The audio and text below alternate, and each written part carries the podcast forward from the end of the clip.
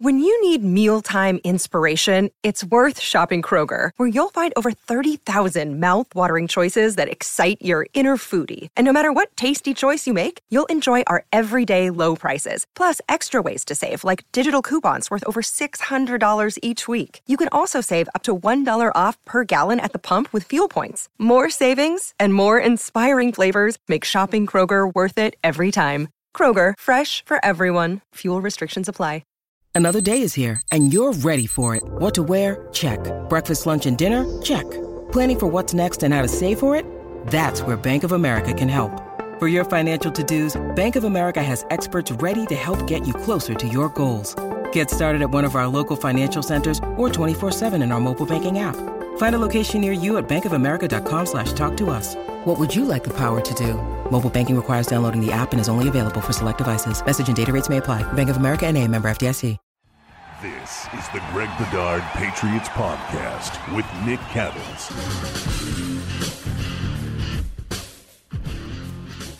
Getting closer and closer, Greg. Draft night coming up on Thursday. Of course, it's the Tuesday edition of the podcast. Let's talk about all the things that have been discussed in the media over the past 24 to 36 hours. There's a lot of stuff to sift through. I read uh, your, your work on bostonsportsjournal.com. So I, I have a good idea as to how you feel about all of this talk. But let's break it down piece by piece, Greg. Let's start with the group that has started to mention the Patriots moving up into the top 10. We had Mel Kiper say he would be shocked if the Patriots did not move up from 15. Burt Breer says that he heard the Patriots were quote unquote sniffing around. I believe that was Burt, sniffing around the top 10. And then we had Tom Pelissero of the NFL Network talk about this yesterday. And Pelissero said that multiple teams are, are talking about a trade up into 10, uh, into the top 10. And the Patriots are one of those teams. And the Patriots also, according to Pelissero, are really intrigued by Justin Fields. So let's just look at this idea, Greg, of the Patriots moving up from 15 into the top 10 for a quarterback that a lot of people are throwing out there right now. Mm-hmm, yeah. So, Nick, what's interesting is that I think it, so I think it was Pelissero reported that the Patriots were looking to move up and teams thought that they were looking for Justin Fields. Burt also reported that the Patriots were making sort of feeler calls to the top 10. Um, but that at least one team that he spoke with didn't think that the Patriots were really all that serious, right, uh, about moving up. And and I think the latter report, in my opinion, is a little bit more correct. I mean, look, in in as you read, I wrote wrote about this. Um, I I think we could go back just about every year. Um, maybe when it looked like the uh, Patriots weren't going to have a first round pick or whatnot, not those years, but other years when they had a first round pick. I mean, how many reports are there draft week of the Patriots? The Patriots are making calls. They're looking to move up. And everybody look, gets excited. Have, Here we go. I know. They they have made calls. Uh, they have made deals to move up. You know, um, Dont'a Hightower and Chandler Jones, uh, if I'm not mistaken, were I think they were both trade ups that year. So look, it's not out of the realm of possibility. Um, but you have to understand the Patriots always makes call, make calls to move up. They it's called due diligence. They want to see what the market is. They want to see uh, what the market is so that they know. All right, well, we're not going to take this deal, but is there somebody else out there that we know that might take this deal? And they can gauge how competitive it is by you know what the ask is by the teams and things like that. They just want intel. They want intel about what's going on so they could better predict what is going to happen uh, around their pick and what they might do. So let, let me stop you right there, Greg, before I forget yep. this. I want to ask you a follow up question on what you just said. So in essence, let, let's have a scenario here, right? Let, let's let's have a hypothetical.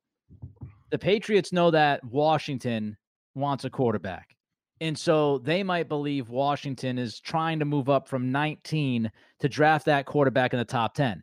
So the mm-hmm. Patriots mm-hmm. now can look at what the price is going to be and then possibly gauge whether or not Washington would be willing to pay that price to move up. Because if Washington isn't, that might open a possibility later for the Patriots to trade with Washington if the quarterback falls to the Patriots. Is Is that kind of again? That's just a hypothetical I'm throwing out Yeah. there, but that's the kind of intel you're talking about. Yeah, and just you know, in general, they want to know. All right, well, is it likely that teams are going to push into the top ten? Who is that going to push down as far as what might be available for the Patriots at fifteen? It's all sort of an intelligence gathering operation. And look, could the Patriots strike a deal and move up for one of the other two quarterbacks? Sure, it's possible.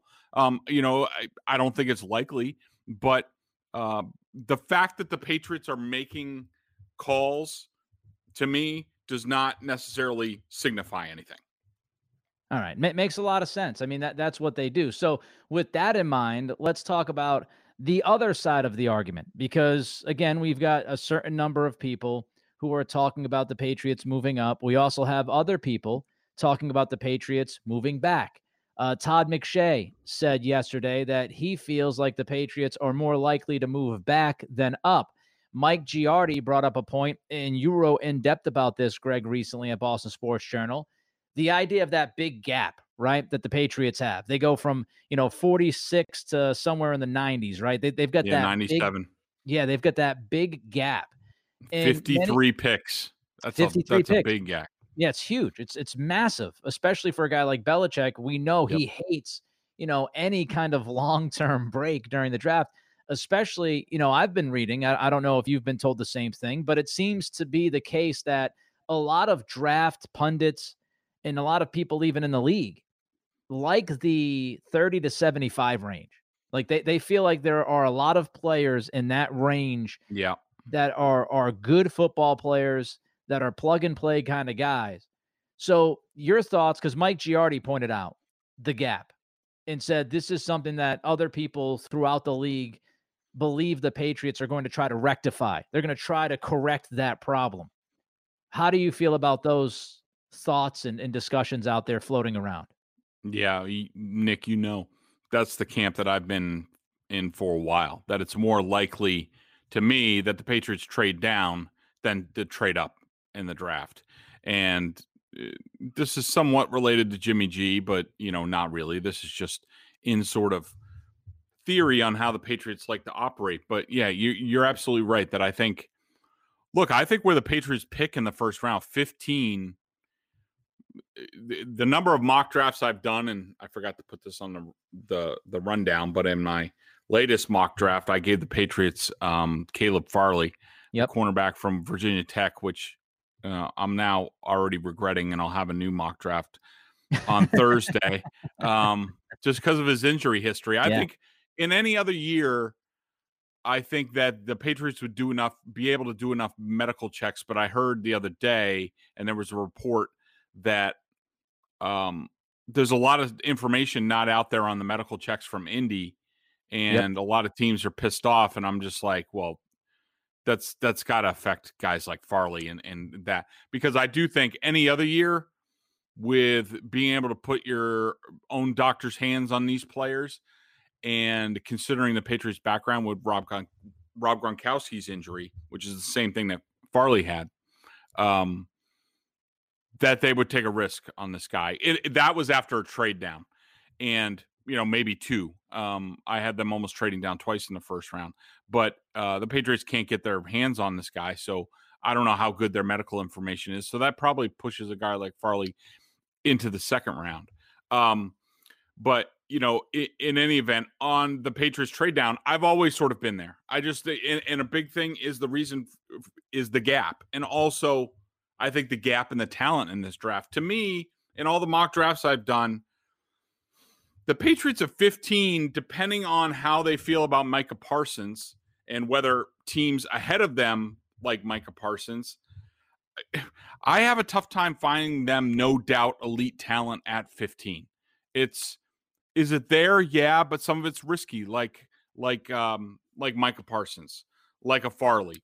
Um th- there there are some question marks. And so to me, I just think that if they're able to trade back one or two times and sort of add ammunition in the second and third round, to me, I think that's that serves them better if they're off if they're not going to go up for either of the two first round quarterbacks that will be left.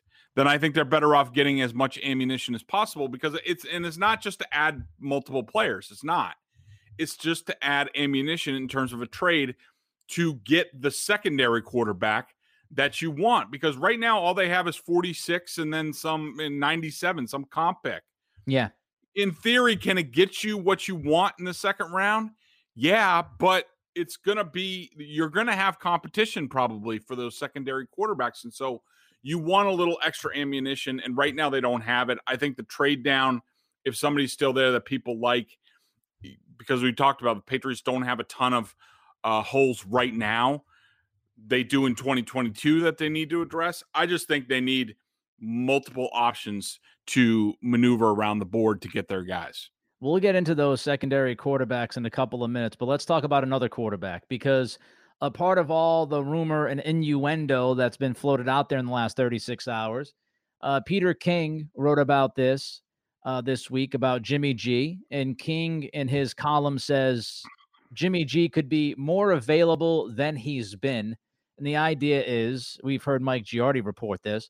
San Francisco's been asking for a first round pick for Garoppolo, which to me is hilarious. That ain't going to happen. uh, but they've been asking for it. I mean, I, I could ask for a million dollars in my next contract negotiation. I don't think I'm getting it. So, you know, the idea is hey, Jimmy G might be more available than he's been, which means a second round pick, possibly, maybe even a second round pick and something else, whatever that would be. And then we had the Kyle Shanahan press conference yesterday, which truly was a, a masterpiece and I don't know what the hellness. If you if you listen to him, he was asked about Garoppolo a couple of times. One of his answers was ridiculous. He said that you know you you can't guarantee if somebody's going to be alive on Sunday. Uh, you know, pretty much wishing death on Garoppolo, which I thought was pretty morbid.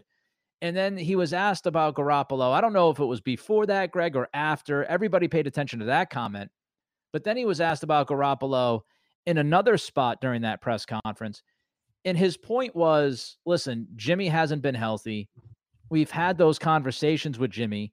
He understands why we needed to draft a starting quarterback.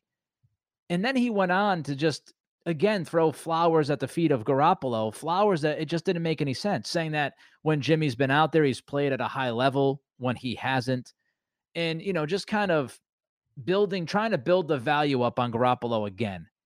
Your thoughts on Jimmy G, where we stand right now? Are we more likely Garoppolo is going to get dealt this week than we were, let's say, a week or two ago? Or is this kind of just stayed the same and San Francisco's off in Never Never Land trying to create a market that's not really there?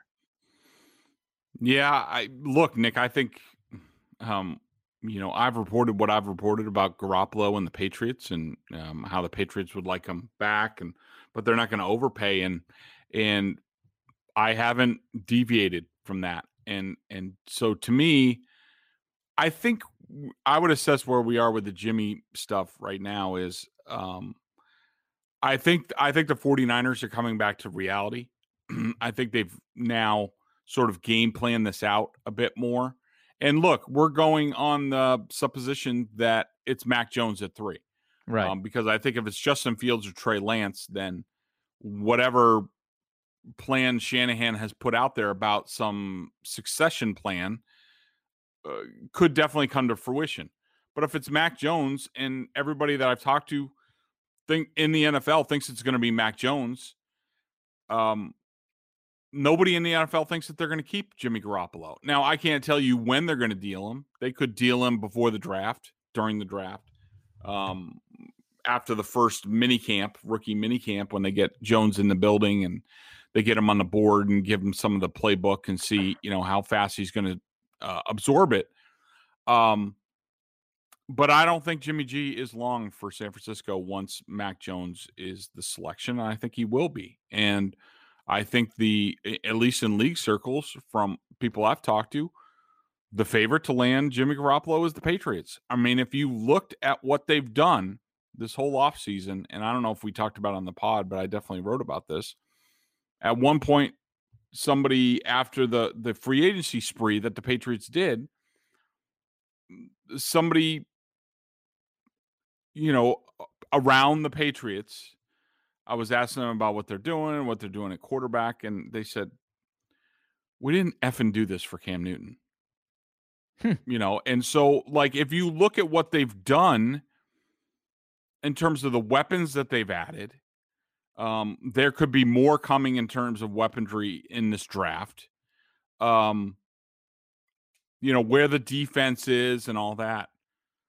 Like this team is built to win now with the right quarterback, somebody who has the full controls eh, of the Patriots offense that can do, you know, the calls and the checks and the things and, and that and can hit tight ends that can hit uh, receivers like Nelson Agholor deep or Kendrick Bourne sort of, you know, on um, shorter passes and things like that. And the two tight ends, Hunter Henry and Jonnu Smith, like it's not it's not Cam Newton's bag. I mean, if if I were the Patriots, and I don't know if this has already been worked out or what have you, but if I'm them, I'm sending I'm sending a future second, even make it conditional, you know, if you want. I don't really care.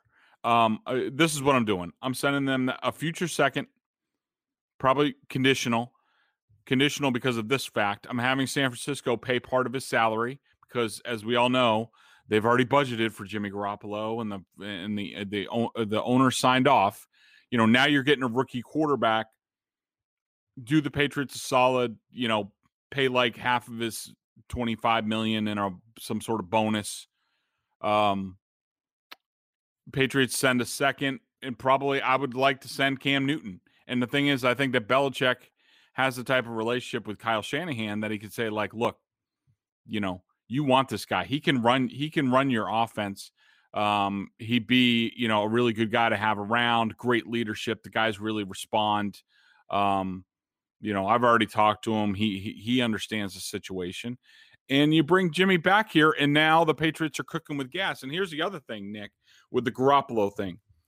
Look, you basically have two choices if you're the Patriots. And and it depends on, you know, the fans that are listening what they think, what you think. You know, it's either you basically take your first two picks this year and you trade up into the first round to get a quarterback if you can. So that's two picks, your top two picks, and maybe you can use a future second. I don't know. But if I'm a team trading out of the top 10 and I have a chance at a quarterback, I want I want to pay I want it to pay off now in the draft. And so I want the Patriots first two picks. So that's for one quarterback. Or you can sit pat at 15, make your pick. It could be another receiver like a DeVonta Smith that would work really well with Jimmy Garoppolo. You trade um you trade your a future second for Jimmy San Francisco's probably fine with that. And you keep your second round pick. So you could get three players a starting quarterback, a really good receiver, a pretty good prospect at 46. You could get those three players for those three pieces, or you could get one player. And so that's essentially what the decision is. And in my mind, I don't think there's any doubt that Belichick goes with uh, with with the multiple player situation. I think that's better for the Patriots, and I think that's sort of where we are now. You know, when is that deal going to happen? I don't know. Do I think it's going to happen? I think it is. I don't know it's going to happen, but I think it's going to happen at some point. Fascinating stuff, and I think it's a really good question. To me, it's all about how much you love the quarterback that you're looking at in the top 10. If you tell me that you love a guy, and we've heard about the grades, you know, that they go up to you know nine and, and usually in the first round you're looking at somebody who's graded between 6.0 and 6.9 we've heard mike lombardi talk about that. We've heard tom curran talk about that. He wrote a story a long time ago with belichick and they talked about the vertical and horizontal board and the grading process. If you're telling me that the patriots feel like for example justin fields is somebody who can be a top 10 quarterback in the nfl then i would move up because I would say there's right. nothing more important than having a top 10 quarterback in the NFL. And if you if you love that guy, then you do whatever you have to to draft that guy. If you're telling me that they like Lance or Fields or whoever would be the pick if you're moving up, then I would go your route and say, all right, Jimmy G, a wide receiver, you know, another player at 46. Maybe you can draft a quarterback uh, behind Jimmy. Maybe you can wait to draft a quarterback until 2022 when you know what Jimmy is. Then I would go that route. I would also say this before we move on to the secondary quarterbacks. Just one more thing about Jimmy G. Well, two things. Quickly, I don't know what San Francisco is doing. I don't know why they're throwing so much smoke out there. We know Lawrence and Wilson are going one and 2 mm-hmm. I don't know if Shanahan is enjoying this game. I don't know what's happening with that situation, but it, to me, if you make the aggressive move that they made, you know who you want to pick. Like th- this idea that oh well, we've got five guys that we like. Get out of my face. Like I just right. I, I don't believe that you trade what you traded when you traded it. If you have five guys, if you have five guys you like, then why didn't you just wait and trade with Philadelphia at six? Why don't you wait until the night of the draft to see how it fell? Like I don't believe anything that Shanahan is throwing out there. I also don't know why he's throwing out all this stuff. It makes no sense to me. As far yeah, as Jimmy G, oh, go ahead. Okay, no, uh, you, you, I, got something on that? Yeah, I just wanted to make one point that I, I didn't make before. Um, look, this Patriots team, and and remember, we talked about this free agency period. It's basically it was a mulligan for what they've done in the draft. And it basically hopefully i think they've knocked it out of the park. I think they got really good players across the board and i think they're going to work out. They all weren't work out but maybe a vast majority of them. You know even if that's the case and we talked about 2022 but the big thing is this window is very short for this team. Like it's the next one or two years with this group and then you're hoping last year's draft class this year's draft class they get caught up behind the scenes to where now they the Patriots have a good young base to the roster. But this is a this is a team built to win now in the next year or two. Does anybody really think Justin Fields and Trey Lance are going to do that? Let alone the whole the, the hit rate in the top five. That what all five quarterbacks in the top ten, top fifteen, what have you, that go in this draft, they're all going to hit and they're all going to be great. No, what's the hit rate? Like forty or fifty percent? I mean, look at all uh, look at all the quarterbacks. The stat that you know since 2019 or whatever it was, or I forget when the when the date was. How many quarterbacks aren't in the same place that were right. taken in the first round? Yeah. Um. So you know what we know Belichick doesn't have much time left, or we think. We know that the Patriots just spent a crap load of money on this team we know that the window is short, that they could get out of this basically in a year or two with a lot of these guys. And so, and what's the Patriots' history with rookies? You're like, when are they going to be ready? When is Justin Fields and Trey Lance going to be ready? Trey Lance is probably two or three years away. Justin Fields is probably, he probably has to sit at least a year. So, what are you going to do? You're just going to tread water for another year? That's why I think that to me, Jimmy makes the most sense for this team right now. And then you go try to find your Russell Wilson, you know, what have you, secondary quarterback that pops. All right, let, us get into the secondary quarterbacks now. Just quick hits, quick hits on yep. each guy. If I miss anybody, you let me know. I know you've been studying the film, looking at a lot of these guys. I, I've got three names that I want to look at. If there's anybody else you want to throw in there, you can do that as well. Uh, let's start with Davis Mills because a lot yep. of people believe Davis Mills from Stanford might be that next guy picked after the top five. What do you think about Mills? Yeah, I like Mills as a prospect. I think that there's a lot there. Um, classic size. Um, only has like 11 years, uh, 11 games of experience um, due to various things. He's had a lot of knee injuries already. That's an issue. Um, I like he looks like he looks like a pro quarterback when you watch him play, or at least a pro quarterback in training. He's got a you know nice compact delivery. Um, he throws a really nice tight spiral down the field. Um, the problem is his he, looks he looks like a neophyte. He, he doesn't look like he has a complete understanding of the offense uh, that he was in. He stared down a lot of wide receivers, a lot of half field reads, but um, if the Patriots got him in the second or third round, yeah, I could see him as um, a pretty good developmental prospect. I think he's. I don't know if at this time he's be- better than Jarrett Stidham, but I, I, think in due time, I think he would be better um, than Stidham, and I, you know, I think he's got a chance. I've seen a number of people talking about this next guy on the list as a possible fit for the Patriots, Kellen Mond out of Texas A&M. Yeah, I um I went in with an open mind. Um, I know that Chris Sims was really high on him. Um, I know other people who were high on him.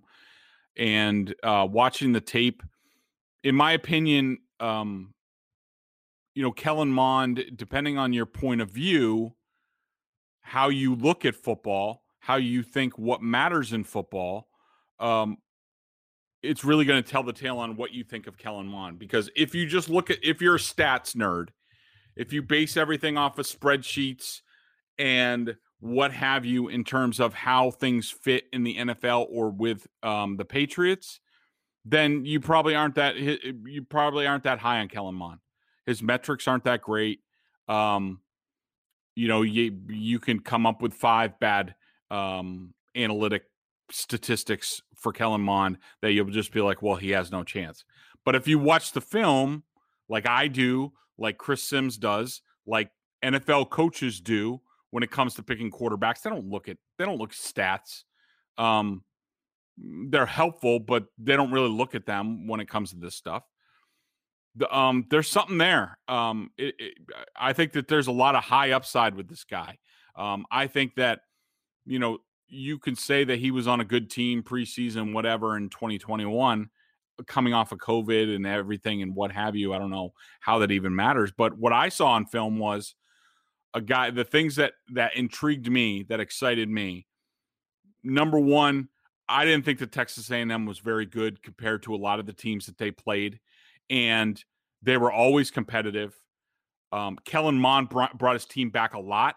Even in the Senior Bowl, he brought back his team and won offensive MVP honors.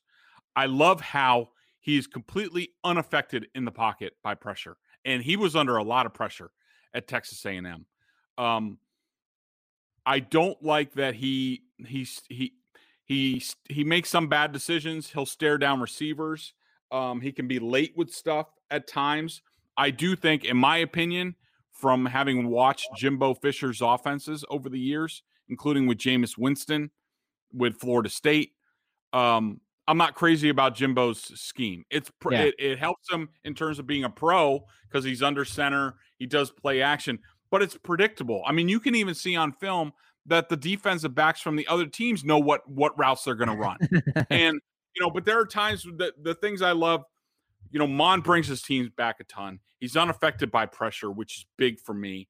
He can he can make he can make big time throws uh, without taking much of a stride, which is big, which separates him, in my opinion, from a guy like Justin Fields, who needs a stride and he's got a slow wind up. I think Mond gets he. There are things that you need to fix with him. You need to make him a more athletic, uh, more athletic with the ball, sort of like Aaron Rodgers when he was at um, Cal. The high ball carriage to what he is now with the Packers. You need to do something similar with him to unleash his athletic ability. But I think in terms of what was around him and not many NFL draft picks. He was not playing with many NFL draft picks and how he affected the team. And I've heard some more things. I was worried about how he wasn't a captain, but I heard that's just Jimbo only does one captain and Mond is a little bit quieter, but he works his ass off. He's very smart. Um, I really like Kellen Mond. If I had my pick of the secondary quarterbacks, Mond would be the guy, a guy, he would be a perfect guy to sit behind Jimmy for a year while you sort of, a year or two while you retool him. And I think you have a chance to have a really good quarterback there. All right, let's get to one more guy in the secondary quarterback uh, prospect list here. And uh, I was reading something, I forget who it was now because there's so much stuff out there, but somebody had tweeted out recently that the Patriots were doing a lot of work on Kyle Trask. And mm-hmm they might have interest in Trask as the guy. Of course, he played with Kyle Pitts in Florida. Big program, big conference. Your thoughts on Trask? Yeah. Now, uh, so this is sort of the um, the anti Kellen Mond. I, I think that you know Kyle Trask is an analytics darling. He has all the stats. Um, he has all that stuff. But when you flip on the film, I don't think his film is as impressive as Mond. And by the way, Mond has a freaking rifle to all parts of the field. Trask is Trask is fine. Trask is good. I wouldn't be opposed to the Patriots drafting Trask. Could I see them liking him? Yeah, I could see it, but here, here's where I am on Trask. Everything is slow. Like I don't think he's slow. Like he's not. He's not. Um, you know, he's not slow running. He's not. You know, stuck in the ground. Yeah. But I'm talking about more quarterback savviness in the pocket, manipulating the pocket, getting rid of the ball. Like everything is slow to me. He, to me, Kyle Trask looks like, you know, we had this argument, um, or, or at least we had this discussion about Mac Jones, you yeah. know, about pocket passers in today's quarterback. And we talked about how, you know, how many pocket passers have worked out in the past, I don't know, decade coming out of college. Not many, not many that I can think of. I mean, Brees and Brady and Roethlisberger and Rivers, they're a dying breed for a reason. Those guys don't work in college anymore because of the speed. And so when you look at Mac Jones, what's the difference between Mac Jones and a Kyle Trask, who I look at Kyle Trask as every other pocket quarterback that's come out of the uh, out of college football. The difference is Mac Jones and his feet how he manipulates the pocket, his mind, he throws with anticipation, his accuracy, he puts it on the money. Trask is accurate, but everything is slow. The way he moves in the pocket, the way he gets rid of the ball. I mean, talk about being surrounded by a great supporting cast. He only has Kyle Pitts, a you know, a generational tight end who everyone says is going to go to the Pro Football Hall of Fame. Yeah. And Kadarius Toney. yep, who is probably going to go in the first round. I would maybe pick him. He's a dynamite slot sort of gadget guy. And those guys, every time I watch Kyle Trask, all he is is uh, this is every Kyle Trask game film is him throwing to those guys 10 yards behind everybody else or short sort of checkdowns. He looks like he wears number 11. He looks to me like an unathletic Alex Smith down to mm. I'm going to take the short stuff to pump up my stats type of thing. Like that's what I saw in in Kyle Trask and you know could he work in the NFL? Yeah, I just don't I just think the game is going to be too fast for him and I think he has a very high chance of busting, but look, I could be wrong. I've certainly been wrong before on this type of stuff.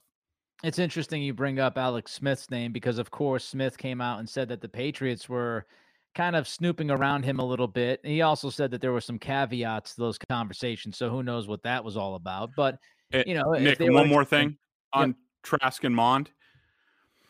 Look, uh, I think it was at the Swamp.